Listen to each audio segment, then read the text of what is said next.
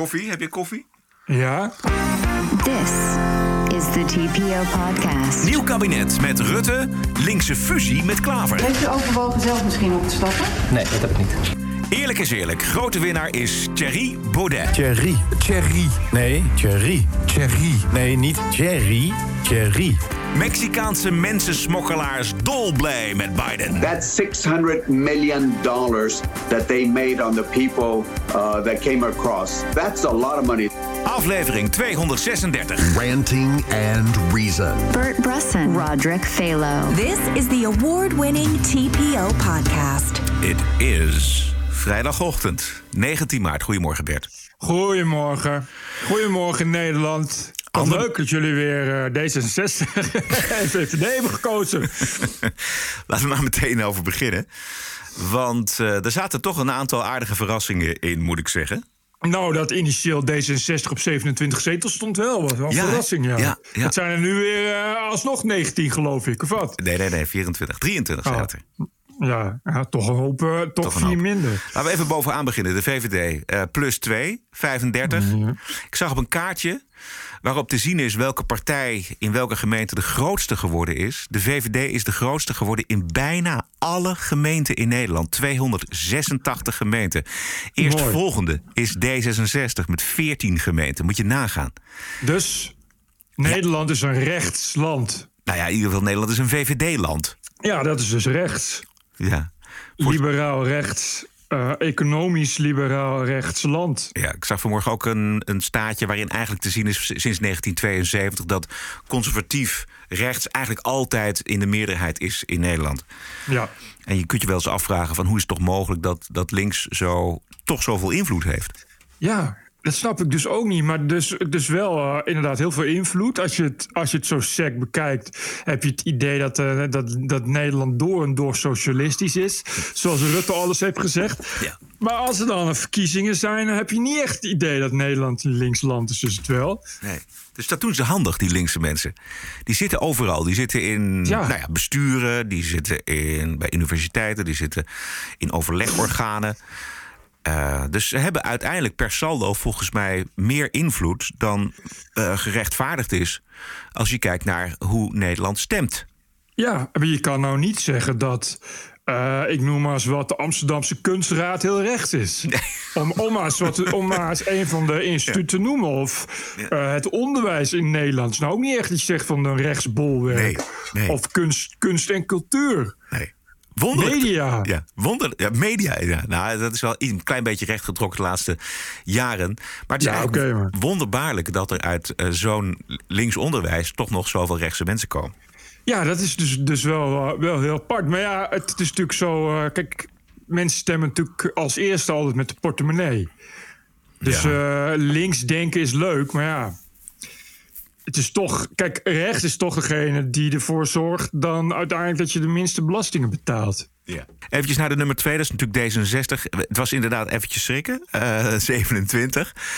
Eh, Nou, zeg dat. er gaan er nog een paar af. Dus het, uiteindelijk zijn ze nu uitgekomen op 23. Toch een winst van 4. Ja, toch tweede partij. Toch tweede partij. En ik denk dat ik wel weet hoe dat komt.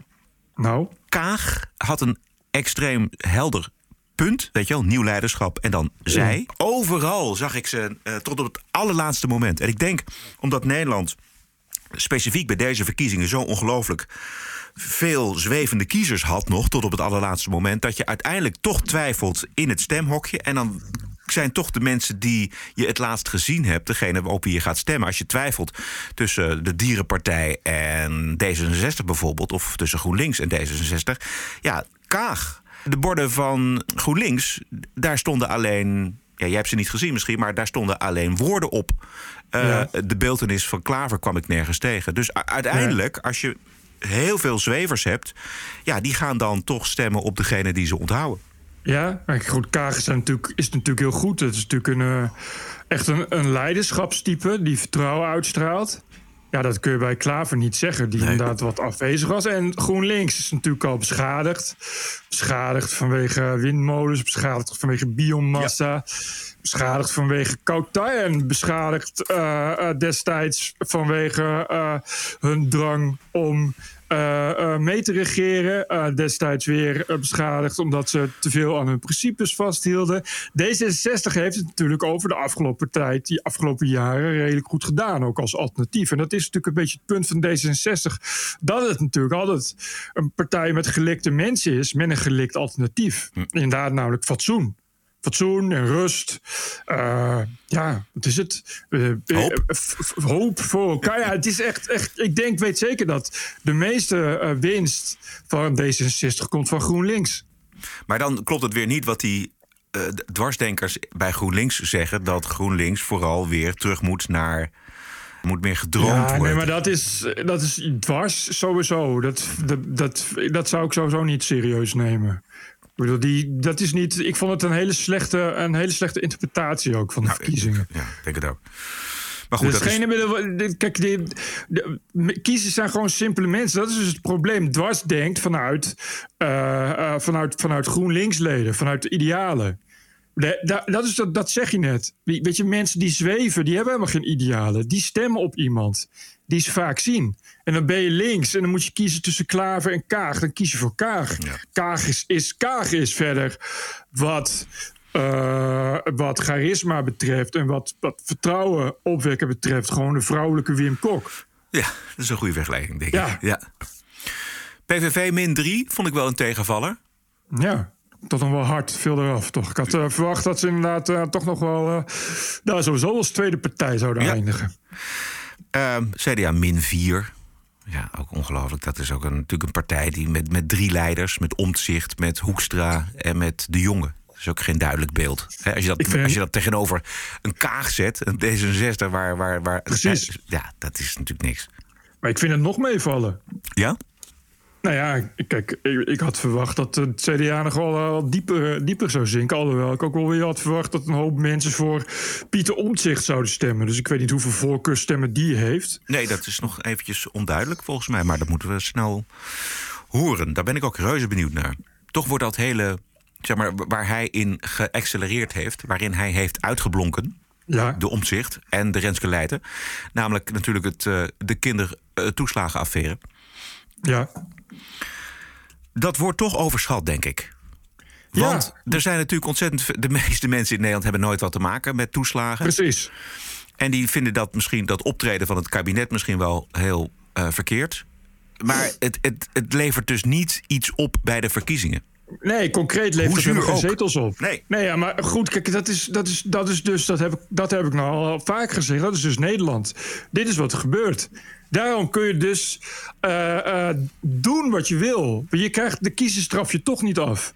Het was van het begin af aan al bekend en duidelijk dat VVD weer de grootste zou worden. Nou, dat hebben we gezien. Weet je, het, het kan verder niemand wat schelen. Er zijn er 30.000 mensen zijn er slachtoffer van. En er zijn nog eens een keer eh 30.000 mensen slachtoffer van allerlei andere eh, praktijken die, die het daglicht niet kunnen verdragen.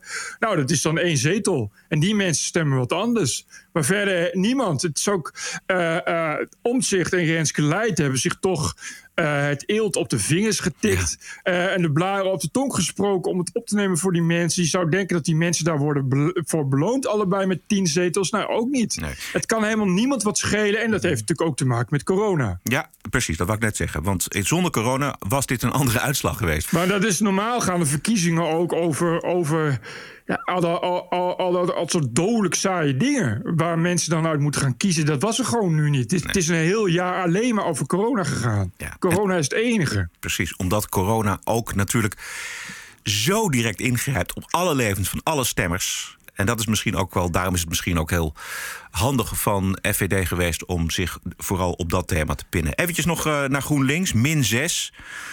Onvoorstelbaar, hè? Ja, dat is een, eh, een harde klap. Enorm. Een hele harde klap. Ja. En wat zegt Klaver? Ik sta hier met allemaal collega's van wie ik eh, veel niet terug ga zien in de volgende fractie. En dat doet pijn. Heeft u overwogen zelf misschien op te stappen? Nee, dat heb ik niet. Waarom niet? Omdat ik de, de missie van GroenLinks urgenter is dan ooit. Eh, en omdat ik daar graag met de partij in doorga. Ja, Klaver is... Bla, bla, bla. Ja. Dat is echt, echt totaal nietszeggend. Nou ja, hij is natuurlijk een, eh, een beroepspoliticus. Hij, wil, hij, heeft, hij heeft grote ambitie. Daar steekt hij niet Ja, onder stoelen of banken. Dus hij gaat gewoon door. Ja, maar goed, het kan net zo goed zijn dat hij over twee weken weg is. Ja? Ja, ja, hij ligt nu natuurlijk zwaar onder vuur en onder druk.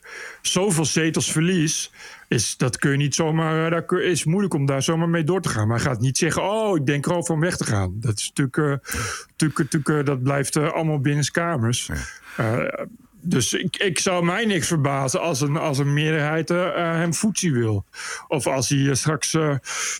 ja, ik weet niet wie er eigenlijk overblijft. Dat is dan wel weer. Dat is dan wel weer een dingetje. GroenLinks heeft gewoon helemaal niks meer. Als Klaver vertrekt, dan schuift iedereen een plekje op. Dus dan wordt het alsnog Kautar in de Kamer. Die valt er nu net buiten, want ze hebben acht zetels. En Kautar staat op nummer negen. Nou, misschien blijft Klaver wel in de Kamer. Maar stopt hij gewoon als fractieleider. Mm, dat zou kunnen. Dat is een goeie. Ja, dat zou ook nog kunnen. Maar even kijken.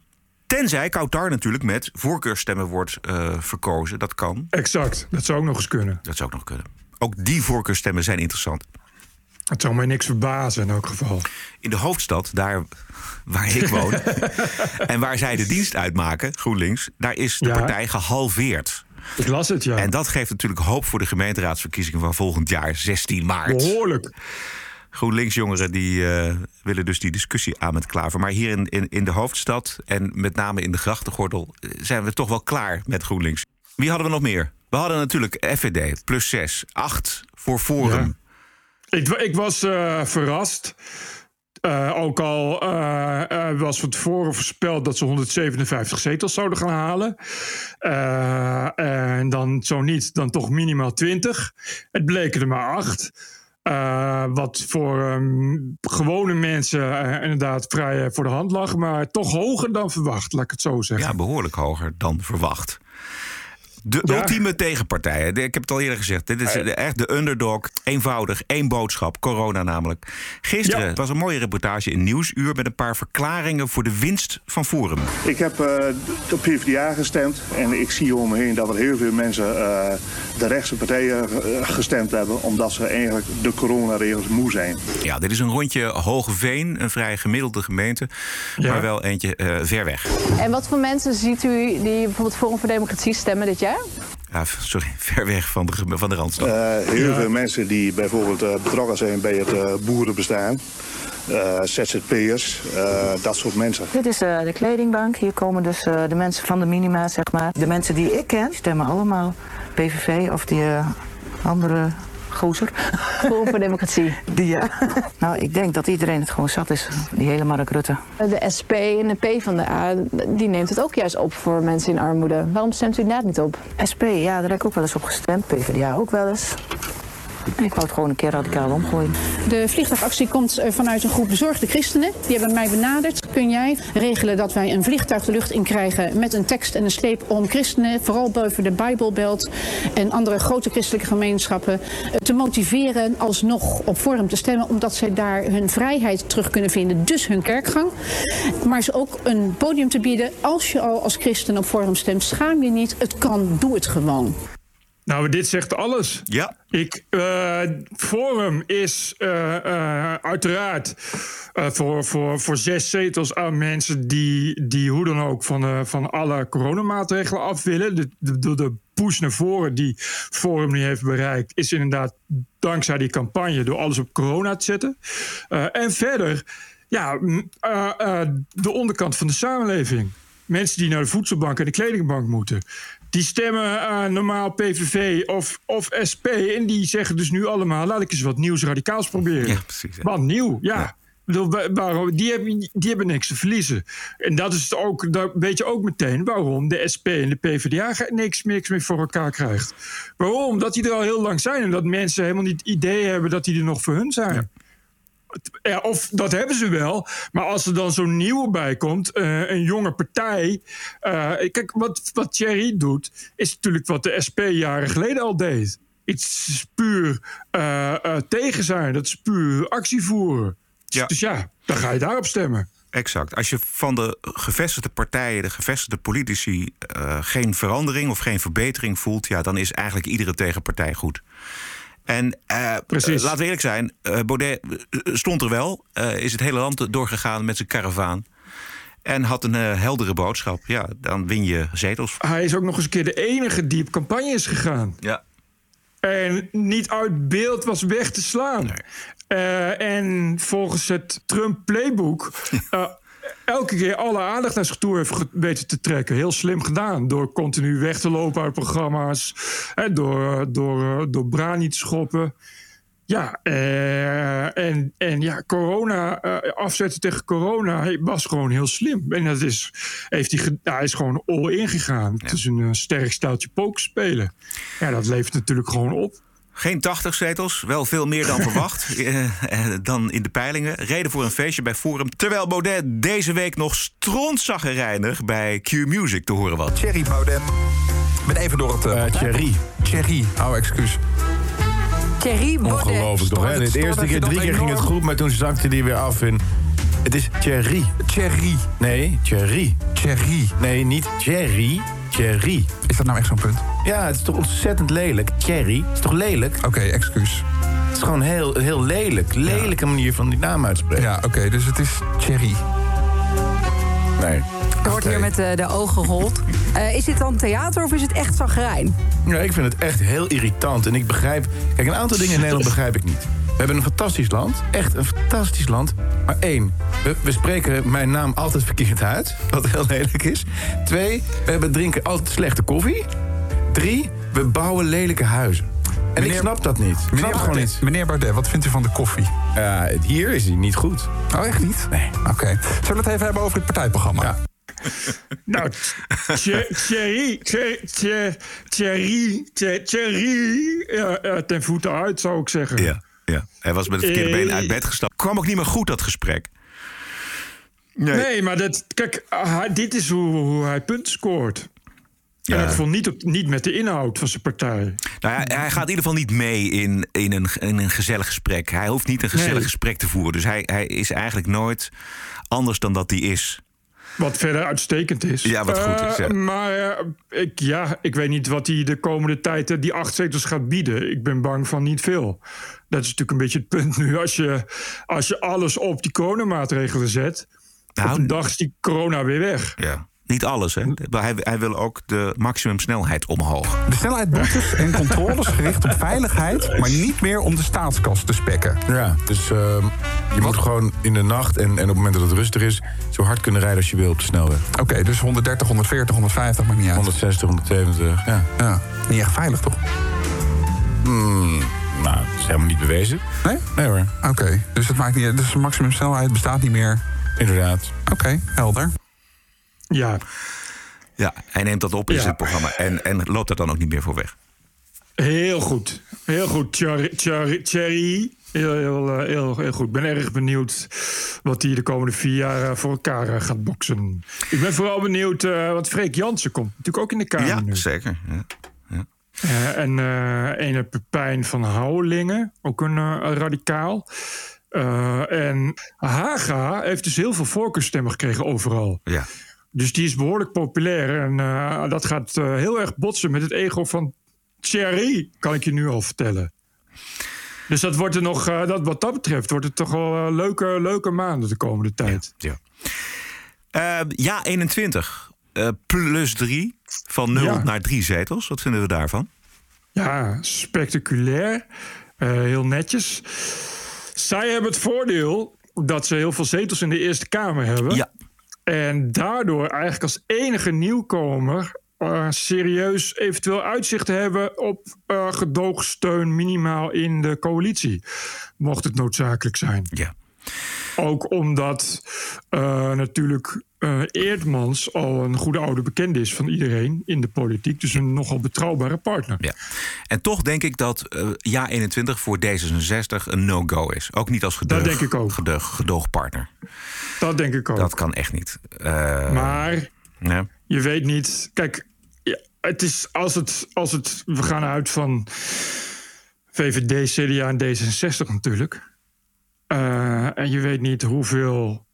Wie wat in de melk te brokkelen heeft. Ik heb voor de Telegraaf geschreven dat ik denk dat het gaat om de oude paarse combinatie. Dus eh, VVD, D66, Partij van de Arbeid en het CDA Ja. erbij. Dan zit je op, een, eh, om- om- op een heel breed eh, kabinet. Dat is fijn voor D66. Die wil graag een linkse partij erbij. Ja. Weg, van het C, weg van de ChristenUnie.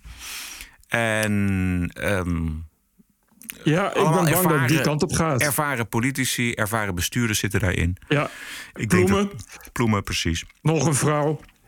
Dus ik denk dat het dat wordt. Eh, en dan heb je geen gedoogsteun nodig. Eh, kijk, het, die, die Senaat, de Eerste Kamer, dat blijft een heel ingewikkeld, eh, ingewikkelde lappendeken. Is dat. Daar is eigenlijk geen enkele combinatie, heeft daar de meerderheid. Dus daar zal je Nee. gewoon moeten reelen en dealen gewoon met inderdaad Nee. iemand als, als Nanninga. Als het, als het aan Rutte ligt, dan zou die ja 21 er wel bij willen hebben. Maar het ligt niet alleen aan Rutte. Integendeel. D66 heeft nu een flinke vinger in de pap, sowieso. Dus eh, ik, denk, ik denk dat dit, wat je zegt, het meest waarschijnlijke scenario is. Ook omdat PvdA is de enige op links waar VVD mee kan samenwerken. GroenLinks en SP is in principe al uitgesloten. Eh, over rechts, FVD en PVV zijn ook al uitgesloten. Eh, en ik, ja, jaar 21, maar dat punt is natuurlijk dat jaar 21 eh, eigenlijk een afsplitsing is van FVD. Dus die is voor D66 per definitie al te radicaal. Ja, denk ik Dus dat, dat gaat ook niet goed. Maar ik heb voor, wel voor jaar 21 goede hoop dat eh, die Eerdmans zie ik echt heel erg zitten. En ik denk dat als het, als het stel, dat we een, stel dat het zou kunnen voor de eerste keer zomaar een jaar dat we een kabinet hebben wat vier jaar blijft zitten, dat je dan daarna jaar 21 wel verder kunt zien gaan groeien. Dat denk ik ook, want dit, als het een kabinet wordt, wat ik zeg, zo'n paars plus kabinet, dan eh, zullen de thema's van jaar 21 daar niet echt bij zitten. Hè, als, je het gaat, Nee. als het gaat over eh, immigratiebeperking en dat soort zaken. Dus dan valt er dus veel te profileren voor die partij. En dus veel te groeien voor die partij, zonder radicaal te worden. Links is wel redelijk eh, ge- gesloopt, dacht ik. Als ik het... Jawel. Als eerste gaan wij de, de migratie, nieuwe migratiewet indienen. Een wetsvoorstel voor een totale herziening van het asielbeleid. Dat is wat we gaan doen. Dat heb ik al gezegd. Dat is al in de maak. Dus dat, dat, en dan is de meerderheid is inderdaad van de Kamer bepalend of zoiets slaagt. En dat heeft niks met een kabinet te maken. Dus daar gaan wij gewoon eh, voor vechten. Joost gaat een wetsvoorstel doen. Nederland heeft duidelijk rechts gestemd. Dat komt bij ons in de Senaat. Wij zeggen duim omhoog, dan gaat het door. Gaan we het eindelijk eens aanpakken. Gaan we Bente Becker een beetje helpen. Het is een lief kind, maar ze levert niet. Daar hebben we Joost nu voor. Nou, daar heeft Annabel een punt. Ja, dat inderdaad. zeker wel. Ja, ja. Qua Bente Becker. Ja, Bente Becker. Die arme meid. Nou ja, ze wil het goed en ze heeft een goede inborst. En ze wil echt. Maar ja, ze zit natuurlijk in een partij die. Waar, waar ook nog iemand als Broekers Knol in zit. Ja, precies. Maar hey, dit is dus eh, hoe, je, hoe je jaar 21 voor je ziet. Weet je, nu al bezig met een wetsvoorstel. Ja, exact. Gewoon, gewoon bam, spijkers met kop slaan. Ja. En daar heeft hij gelijk, Eerdmans, dat hij natuurlijk eh, eh, voor dat soort zaken... kon hij wel eens inderdaad een kamermeerderheid voor elkaar krijgen. Ja. Constructief, dat is volgens mij het woord wat hoort bij jaar 21. En daarin onderscheiden zij zich ook nog weer van, denk ik, PVV en Forum. Ja, ik, eh, het is jammer dat, dat eh, die Tanja Hoogwerf bij Code Oranje is gegaan.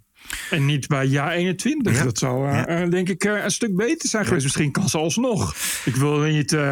Stoken in een goed huwelijk, maar Ik wil nee, niet stoken, maar ik- die hele Tanja Hoogwerf... dat hele, hele Code Oranje heb ik helemaal niks van gezien. Terwijl, eh, ja, die, net als de Mos... dat zijn toch mensen die ergens anders hadden moeten zitten. In elk geval in de Kamer. Eh, Volt? Ja, wat moet je daarvan denken? Drie zetels erbij. Blijkbaar goed georganiseerd, lees ik overal, hoor ik ook. Ehm, steun, van bekende Nederlanders. Ja. Sympathieke jongen. Ja. Echt waar. Eh, inhoudelijk maar moet ik er nog eventjes induiken. Eh, ik geloof wel dat ze voor kernenergie zijn. Dus dat, dat vind ik. Dat, het- dat zou rea- een realistische partij kunnen zijn.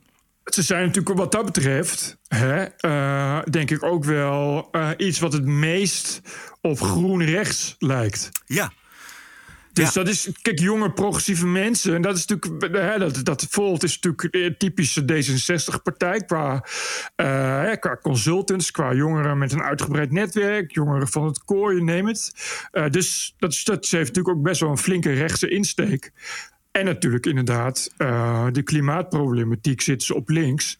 En wat je zegt, dan krijg je dus inderdaad van wij zijn voor kernenergie. Dus terwijl ik denk dat Volt eh, ook iets heeft van. eh, progressief zoals het, zoals het eindelijk hoort te zijn. Nou ja, precies. Dus, het is geen nieuw progressief. Ja, en niet dat, dat zweverige, dat, dat idealisme. Precies. Weet je, als, als het daar maar van weg blijft, dan eh, kan het nog wel wat worden, volgens mij. Maar als ze dus. En ik weet niet hoe ze eh, staan ten opzichte van die identiteitspolitiek, maar het lijkt me niet een partij die zich daarmee inlaat. Ook niet zo snel, nee. Nee.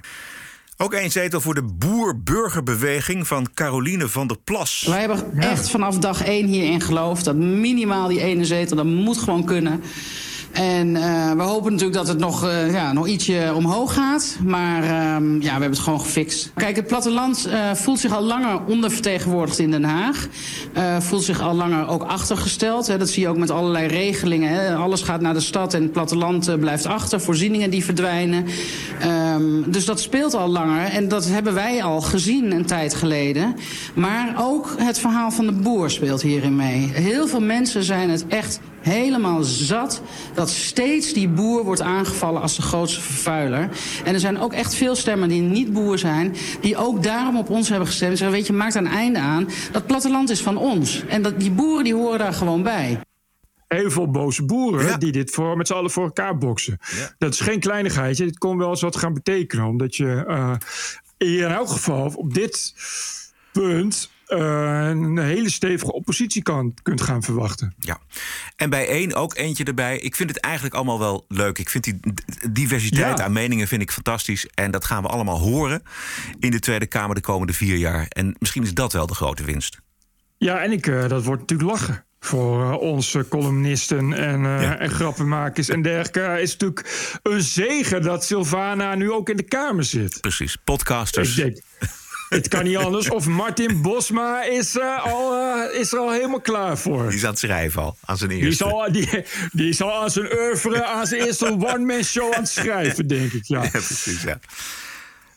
Nog meer over de verkiezingen? Nee, ik ben nu wel echt helemaal uh, uitverkiezend. Klaar, ook, hè? Ja. Klaar, This is the TPO podcast.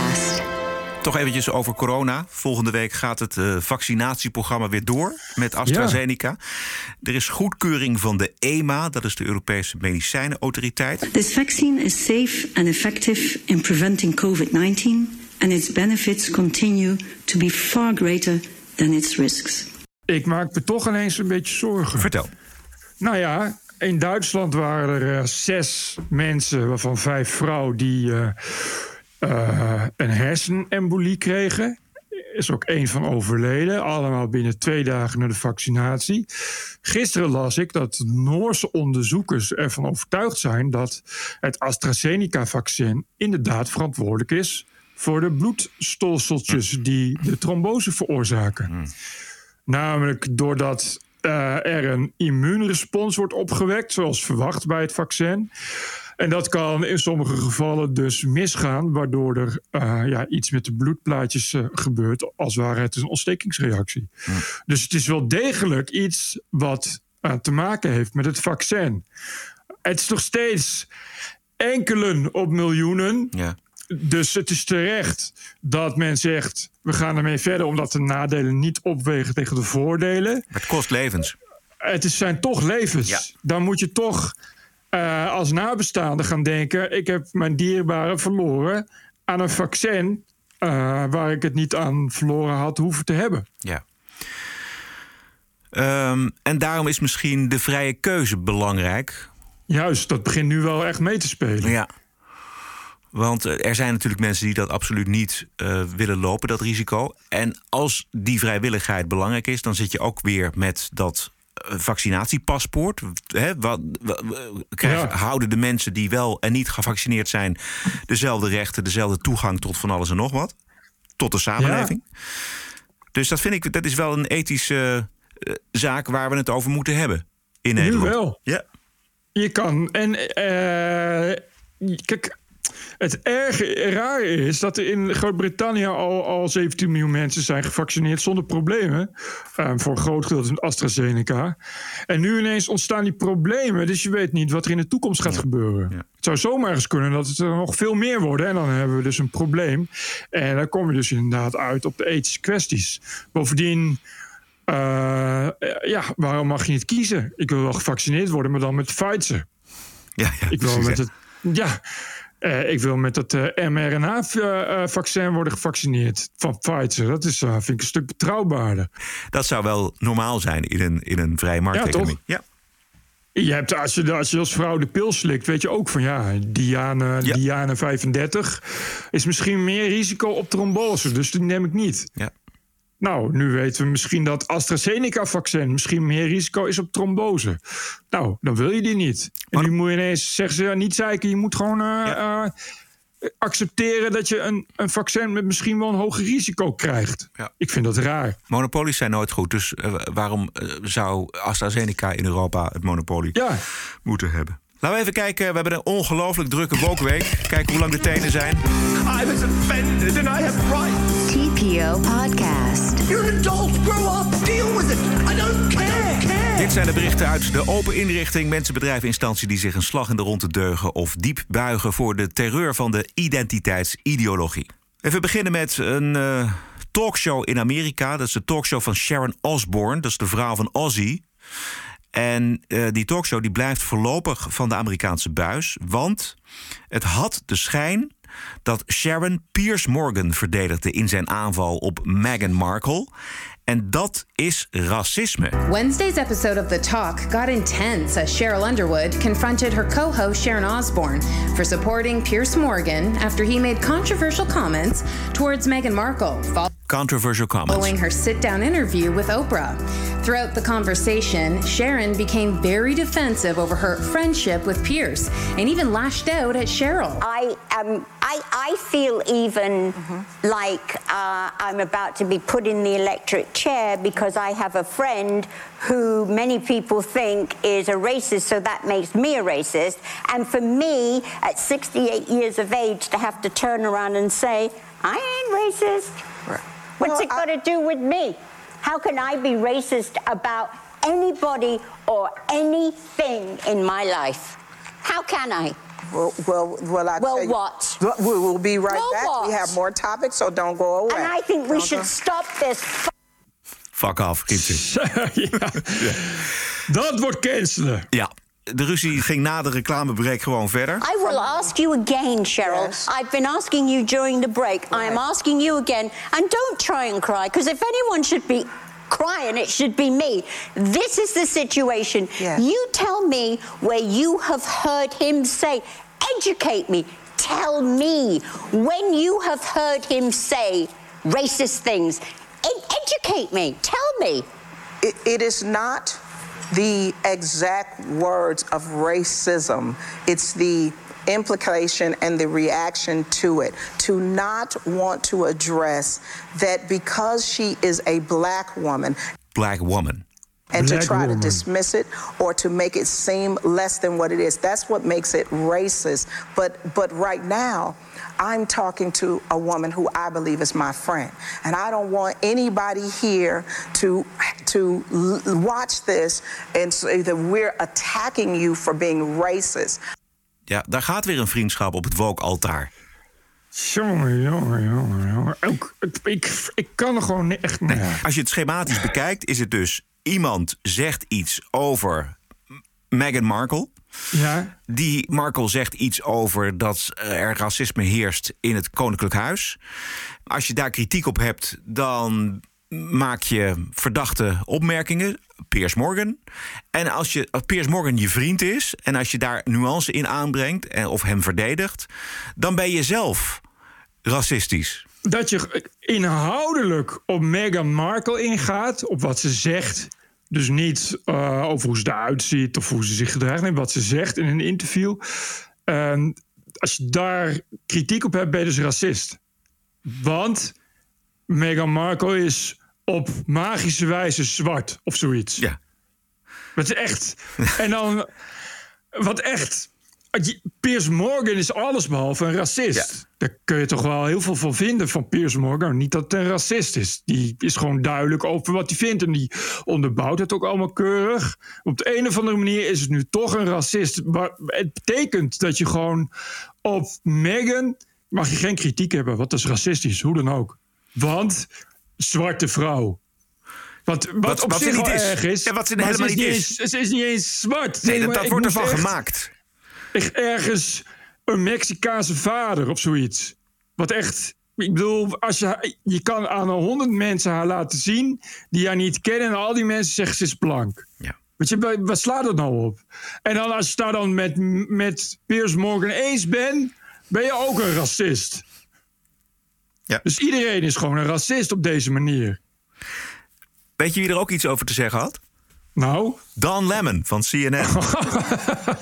Cheryl Underwood and Sharon Osbourne should be able to have difficult conversations with a with not, not a degree of honesty, with full honesty. But there must be respect there. And and Sharon Osbourne made it all about her rather than the actual act of racism. That's what privilege is. So it's she was more racism. aggrieved about the possibility that someone might perceive her as racist than the actual act of racism.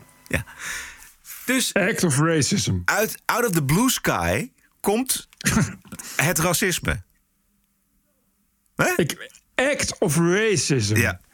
En als je dus niet automatisch vindt dat inhoudelijk niet eens zijn met een blanke vrouw.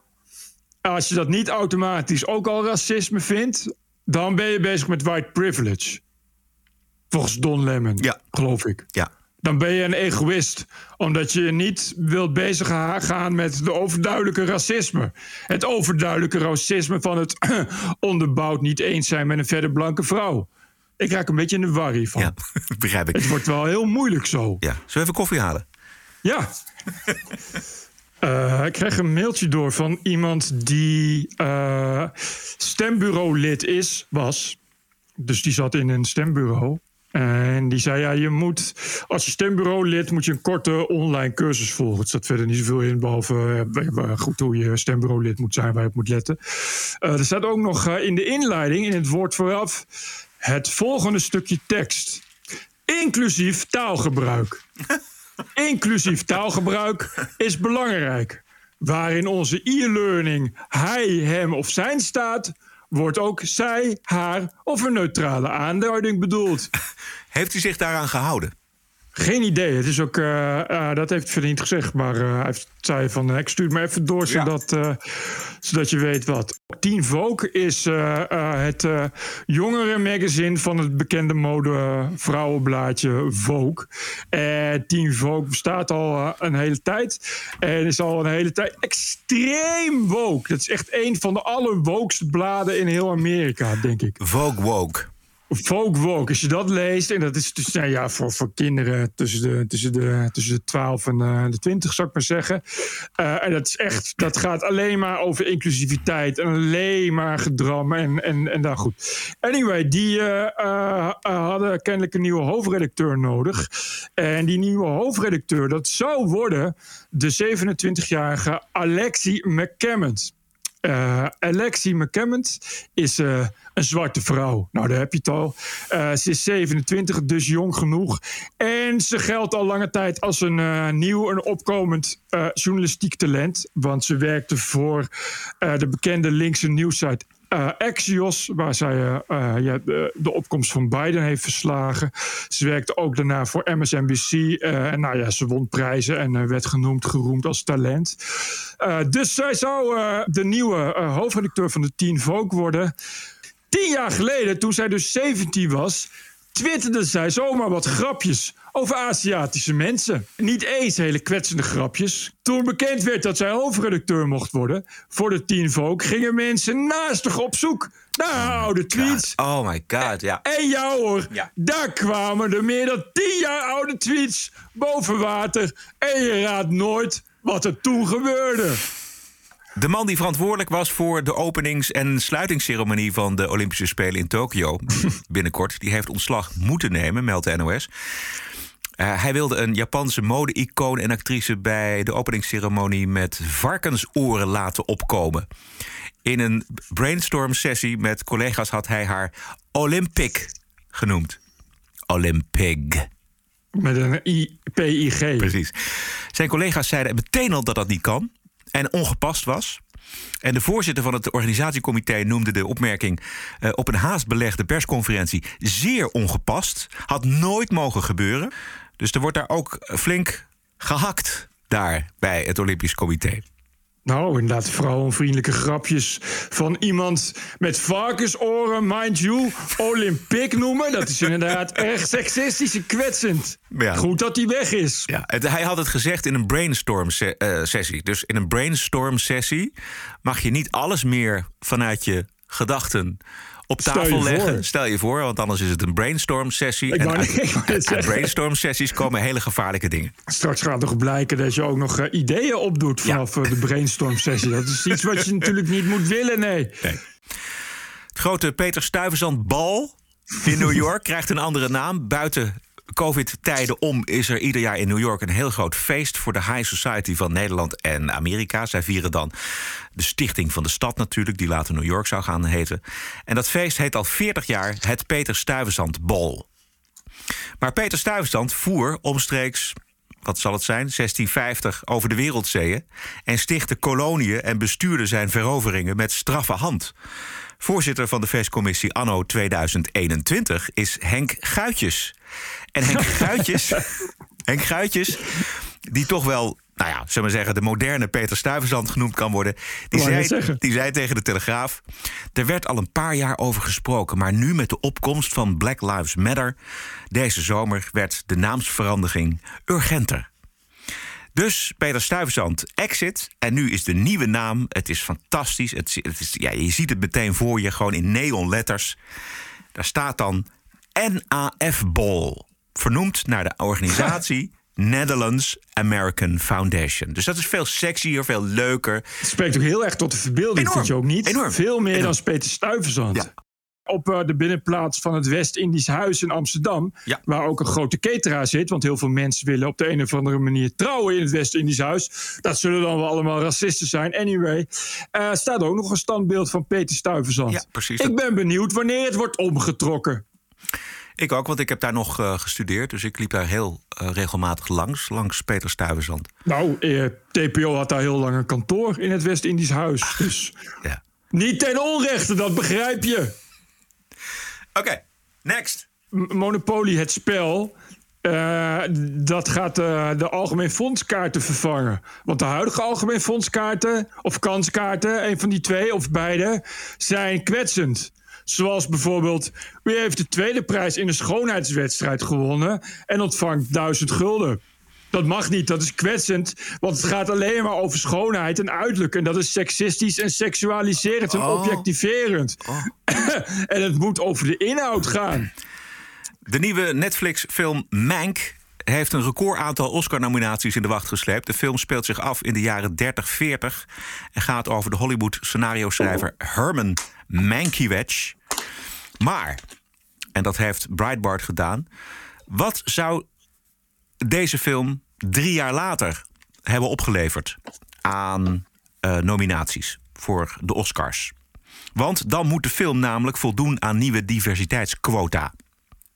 En dan krijgt de film mogelijk niet één nominatie. Want de cast is geheel blank. En het verhaal gaat over een heteroseksuele man. En de richtlijnen van de Oscars. die vereisen vanaf 2024 dat tenminste één hoofdrolspeler. of belangrijke ondersteunende acteur. uit een minderheidsgroep komt. of dat tenminste 30% van alle acteurs in kleine rollen afkomstig is. uit tenminste twee minderheidsgroepen.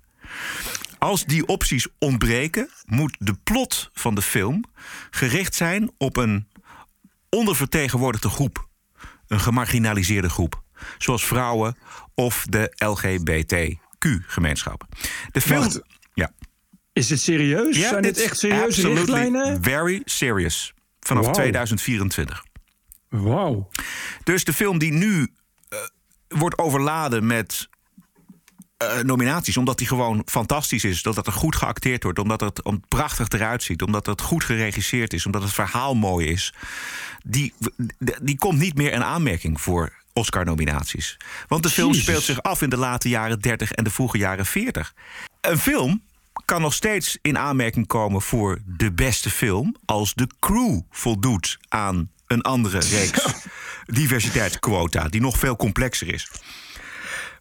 Menk die heeft een paar vrouwen in leiderschapsrollen achter de schermen, maar mist raciale minderheden onder de afdelingshoofden, zoals montage, etc. Er wordt ook niet voldaan aan de vereiste 30% minderheidsvertegenwoordiging. Dus dat gaat allemaal veranderen vanaf 2024. Dus dan wordt het, dan ga je, dus moet je je voorstellen, dan wil, als, als je dus in aanmerking wil komen voor een Oscar, dan ga je eerst die, dat hele reglement langs.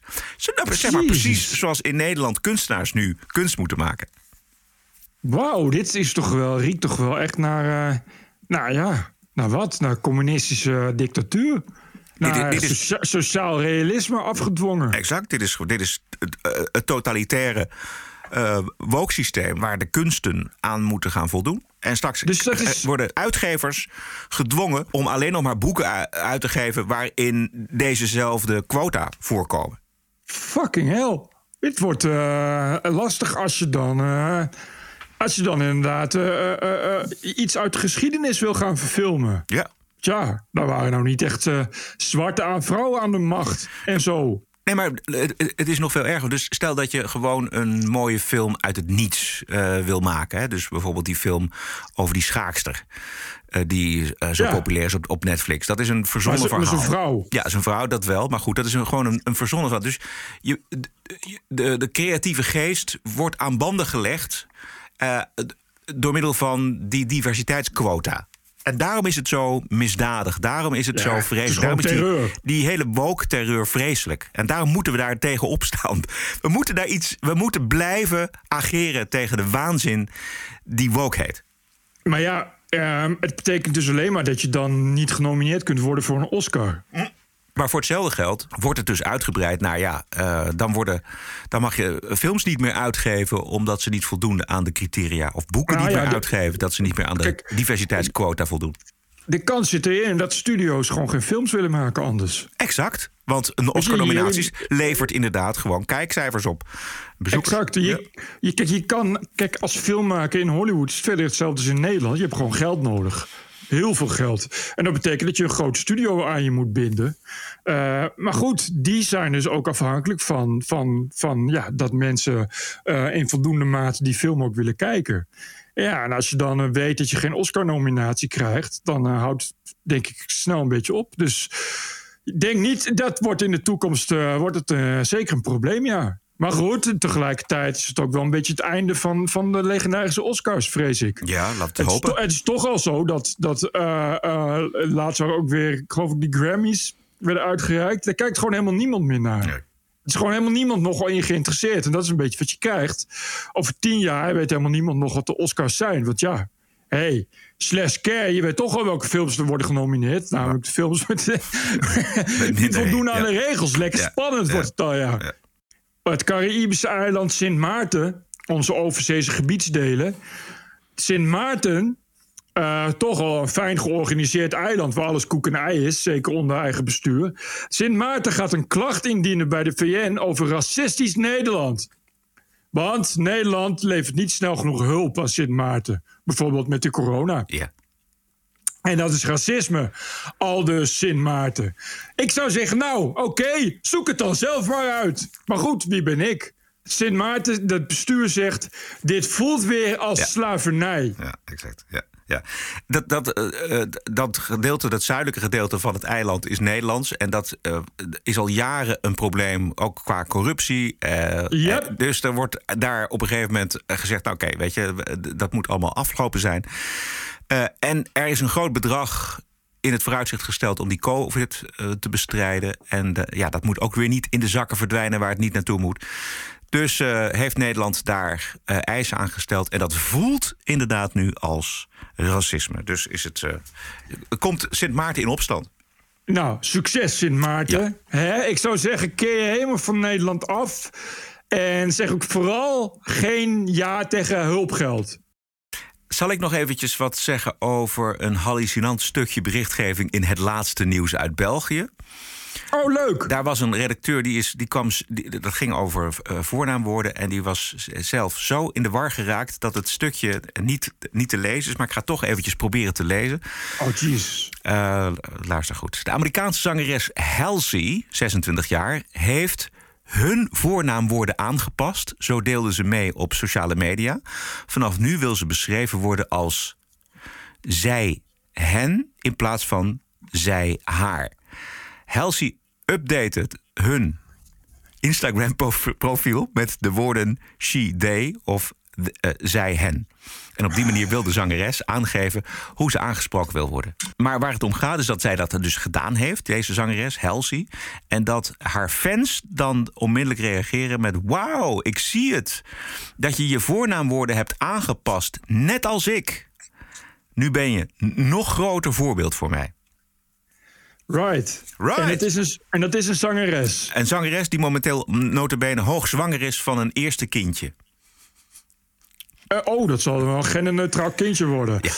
Maar eh, ik zou denken dat het gaat om hoe ze kan zingen. Maar kennelijk is het veel belangrijker wat de voornaamwoorden zijn die worden gebruikt. En die worden ook zo gebruikt in haar liedjes of dan toch niet? Nou, dat, dat weet ik niet. Ik ken de muziek van haar niet. Want ik vind het heel handig. Je zou namelijk. eh, het idee is volgens mij dat voornaamwoorden iets aanduiden. Zodat je weet wat wordt aangeduid. En als je daarmee stopt en dat gaat vervangen door de verkeerde voornaamwoorden. weet je niet meer wat wordt aangeduid. Maar weet je, het is, het, het is allemaal veel simpeler, denk ik, Bert. Als je daarmee kan scoren, als je daarmee aandacht kan genereren... dan doe je dat gewoon een keer op een moment. Dan denk je van, ja, hoe zit het met mijn verkeer? Krijg ik nog wel genoeg bezoekers? Precies, Ja, precies. dan, nee, nou, ik wil er meer. Dus nou, nou ja, oké, dan ga je gewoon, dan doe je, dan maak je zo'n bericht... en dan eh, kom je weer in het laatste nieuws en, en alle andere media. Zo werkt dat. Ja, maar ik ga dat dus ook doen. Ik wil ook aandacht. Ik wil voortaan aangesproken worden met Hully. Dus dat je, eh, dat je zegt dat je het over Bert Brussen hebt.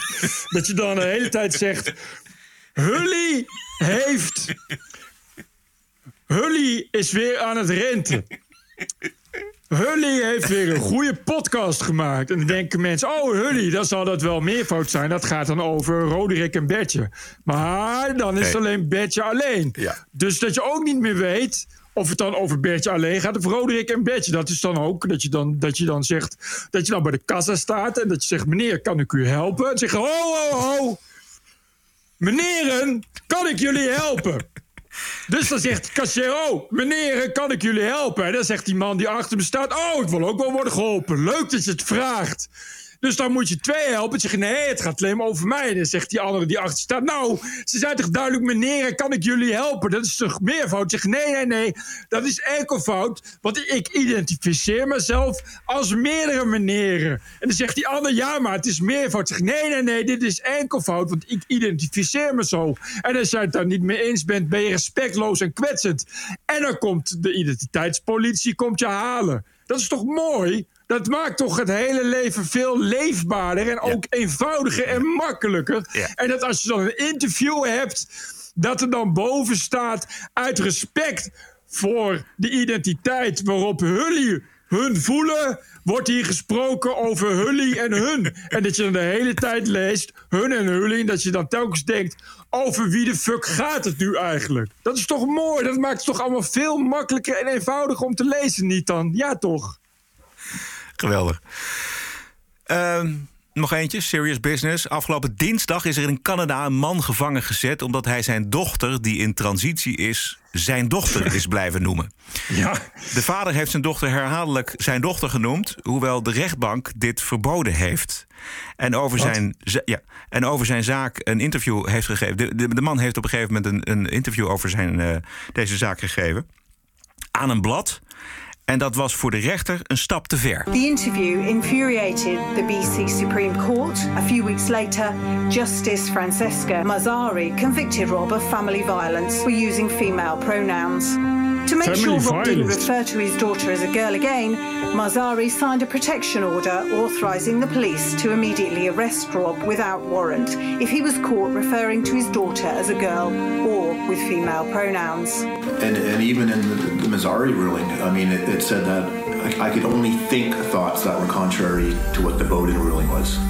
The, the court was gracious enough to say that they could not police my thoughts, essentially, but everything else they could. Ja, dit is echt serious business. Dit is een zaak die al langer speelt. What the fuck? De man blijft zich eh, niet houden aan de wettelijke verplichting in Canada... om iemand bij zijn gewenste voornaamwoorden te, te noemen. Volgens de beruchte... Zijn eigen dochter? Ja, volgens de, de, de, de, de Bills C-16. Jezus. Ja. Wauw. Eh, dinsdag gaf de vader zich over aan de rechtbank in reactie op het bevel van de procureur-generaal van eh, British Columbia. eh, dat hij werd gearresteerd wegens minachting van de rechtbank. Hij werd gearresteerd en hij, en hij is gevangen gezet. Ik ben even. Wat? Ja. Maar hoe. het- Dat is zijn eigen dochter, toch? Je Ja. mag toch zelf wel bepalen hoe je je dochter noemt? Ja. Het, eh, zijn dochter is op haar veertiende begonnen met transitie. Hij denkt dat dat is ingegeven door, nou ja, ehm, eh, dat dat veel te vroeg is.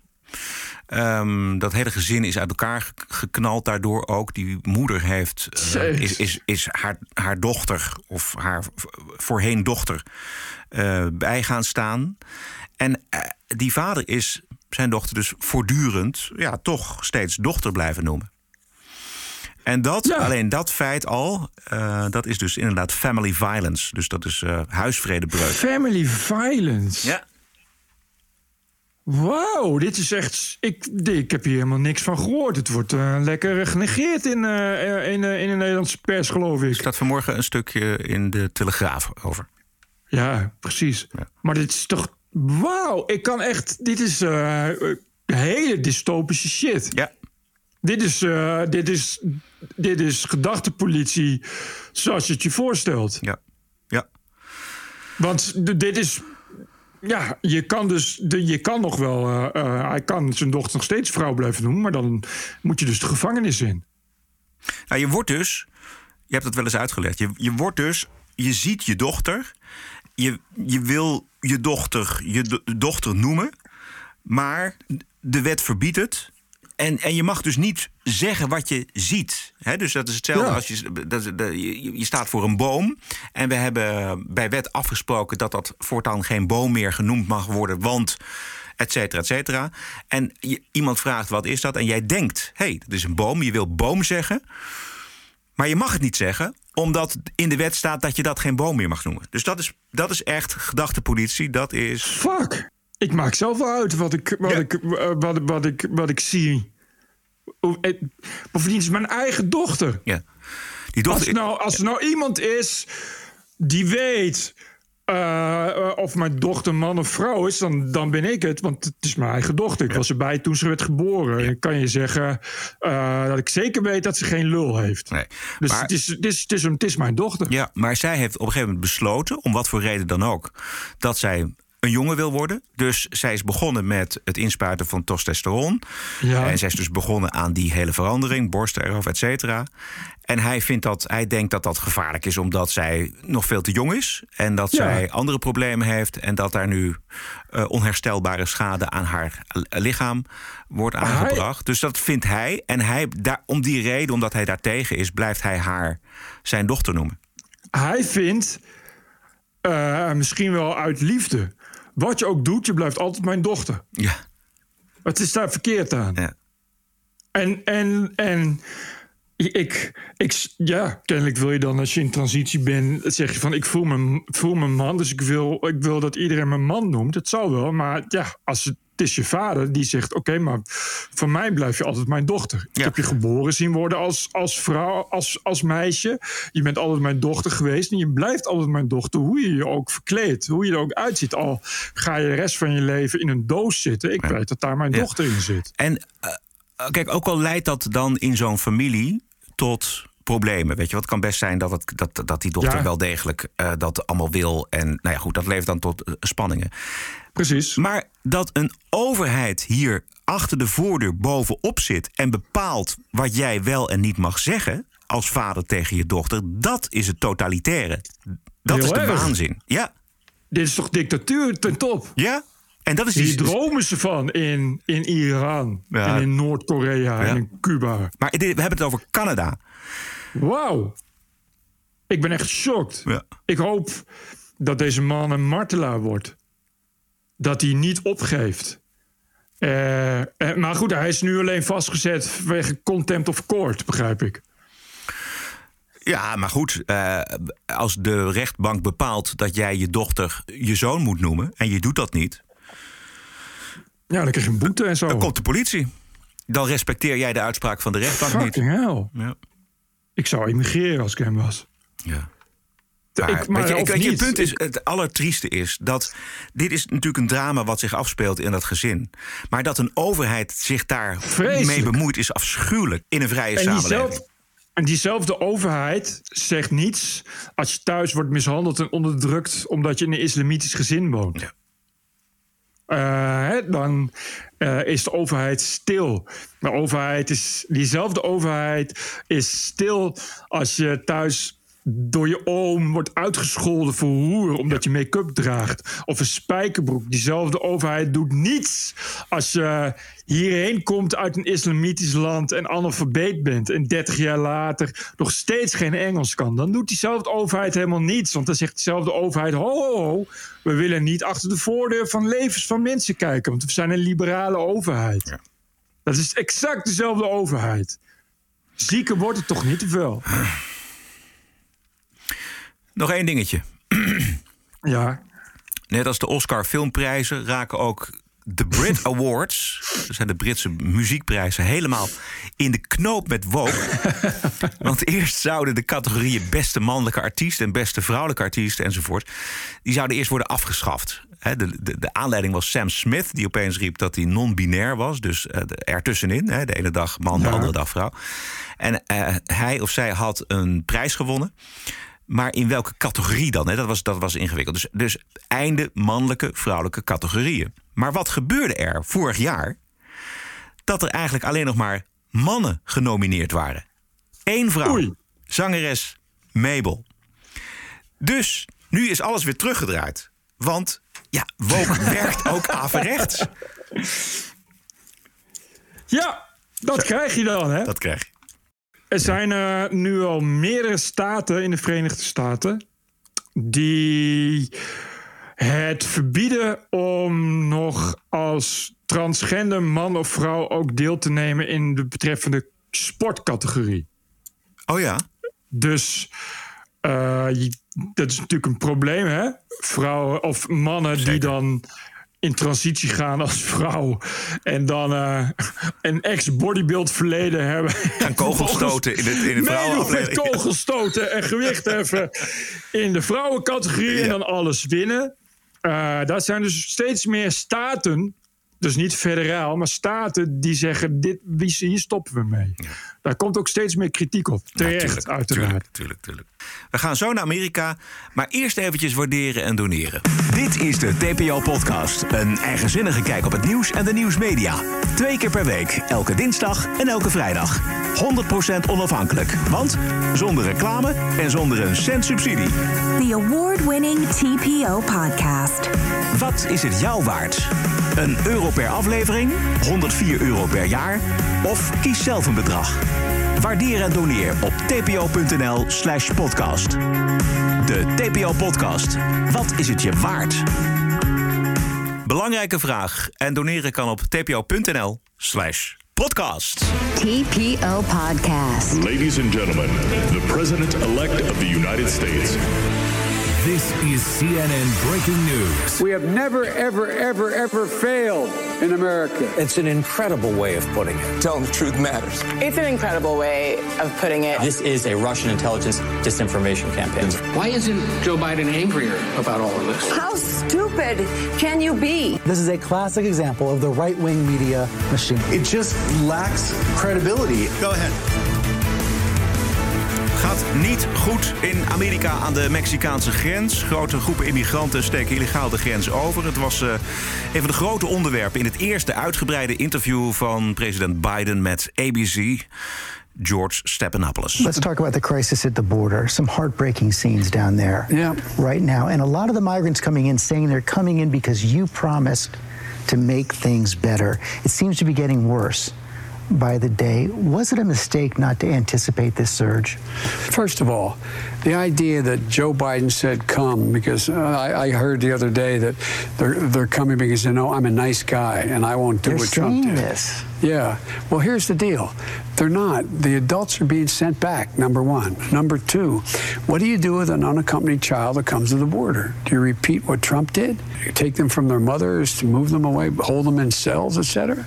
We're not doing that. Do you have to say quite clearly, don't come?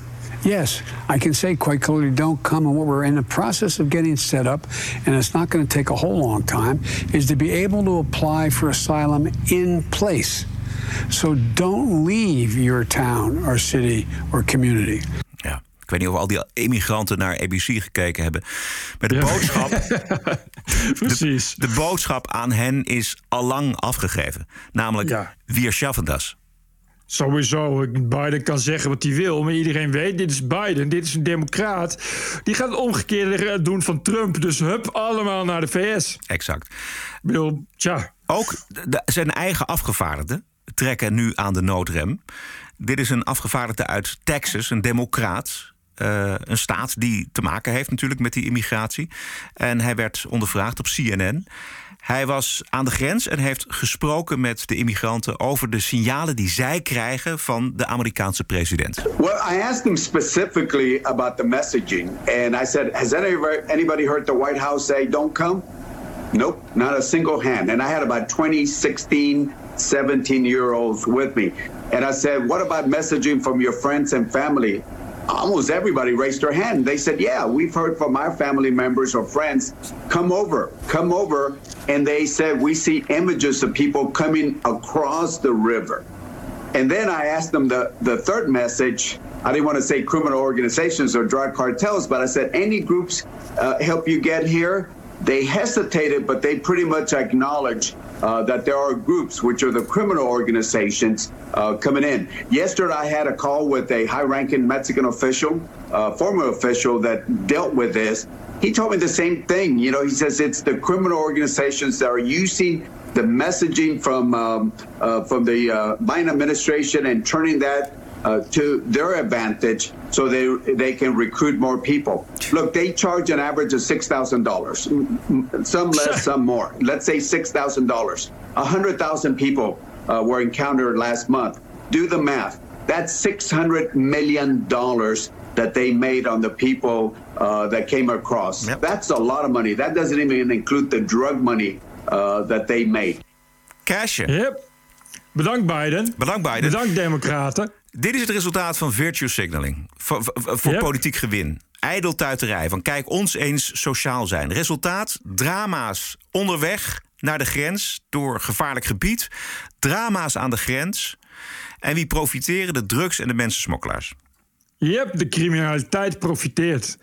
Dat is natuurlijk, natuurlijk echt de verwachte conclusie. Liberalism is a mental disorder. Maar echt, het is onvoorstelbaar als je dat hoort. Dat je denkt van, wat, wat had je verwacht dan? Maar ook die bedragen. 600 miljoen. En dat is nog maar een topje van de ijsberg. Weet je, want die mensen blijven komen. Er zijn miljoenen en miljoenen en miljoenen mensen die naar Amerika willen. En nu zegt Biden dus in dat interview met de ABC... zegt ze, ja, nee, maar eh, ze moeten niet komen. Ze blijf, blijf in je huizen, blijf daar. Weet je, terwijl hij de hele campagne niks anders geroepen heeft... van eh, we gaan het eh, immigratiebeleid van Trump veranderen... en die border wall moet, eh, moet weg. Dit is de reden waarom Trump het deed. Ja, precies. Gruwelijk, hè? Omdat je maar één boodschap kunt geven aan die mensen smokkelaars. En dat is, je bent niet welkom. En als je het wel doet, achtervolg ik je. Blijf weg. Eh, we hebben hier een muur. En iedereen die welkomt, die wordt in een kooi gestopt. Blijf weg. En dat is de enige manier waarop je mensen smokkelaars... en dat soort criminelen de wind uit de zeilen kan nemen. En dat wordt maar niet begrepen. Eh, tot slot, eh, nog eventjes kijken naar de kijkcijfers. Want eh, we hebben het er vaker over gehad... over de kijkcijfers van de progressieve media... CNN en MSNBC in Amerika. Dat, dat gaat hard naar beneden. Maar nu hebben we ook cijfers erbij. Het blad Variety heeft ze op een rijtje gezet. Grootste verliezer bij MSNBC is Rachel Maddow... met min 9 procent. En Lawrence O'Donnell, bijna 18% Minder kijkers. En O'Donnell kennen we nog wel van... Stop the hammering! Eh, ik, zal ze niet, ik zal ze niet allemaal noemen, maar Fox verliest trouwens ook. Hè? Sean Hannity min 12%, Laura Ingram nee, min 9%. Maar dan CNN. Chris Fredo Cuomo min 29%. Anderson Min Cooper 29. min 32%. En ook Don Lemon ruim 32% minder kijkers. Dus het is volstrekt logisch dat deze mensen en deze stations op zoek zijn naar een vervanger voor Donald Trump. Dit is, maar dit zijn eh, echt devastating cijfers. Ja, dit is... Dit is Min 30 is, is, eh, dat is voor elke uitgever kan je vertellen d- dat je daar eh, eh, kapot aan gaat. Dat, dat betekent heel veel minder ad- adverteerders, heel veel minder winst. Het is echt, eh, en dat, er waren al niet zoveel kijkers. Het was al, de, de televisie kalft al af in, in Amerika. Min 30 is echt huge. Dat is echt een enorme klap. Benieuwd hoe ze dat gaan oplossen. Ehm, dit was het voor de vrijdag. Hier moeten we het mee doen eh, voor het weekend. Ook onze Alright. geliefde luisteraars. De TPO-podcast is te vinden op onder meer Spotify, Apple Podcast, iTunes en natuurlijk op tpo.nl. Zeer veel dank voor de ondersteuning van aflevering 236. Post kan naar info.tpo.nl en doneren en waarderen kan op tpo.nl slash podcast. We zijn terug dinsdag 23 maart. Stay cool! En tot dinsdag.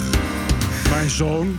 TPO Podcast. Bert Bruson, Roderick Balo, Ranting and Reason. En we moeten een beetje afstappen van die ouderwetse gedachte dat alles om soevereiniteit draait. Want Podcasting is the TPO podcast in the Netherlands. Bert and Roderick. What a show. I'm telling you. Keep the show running. Go to tpo.nl slash podcast. Thank you.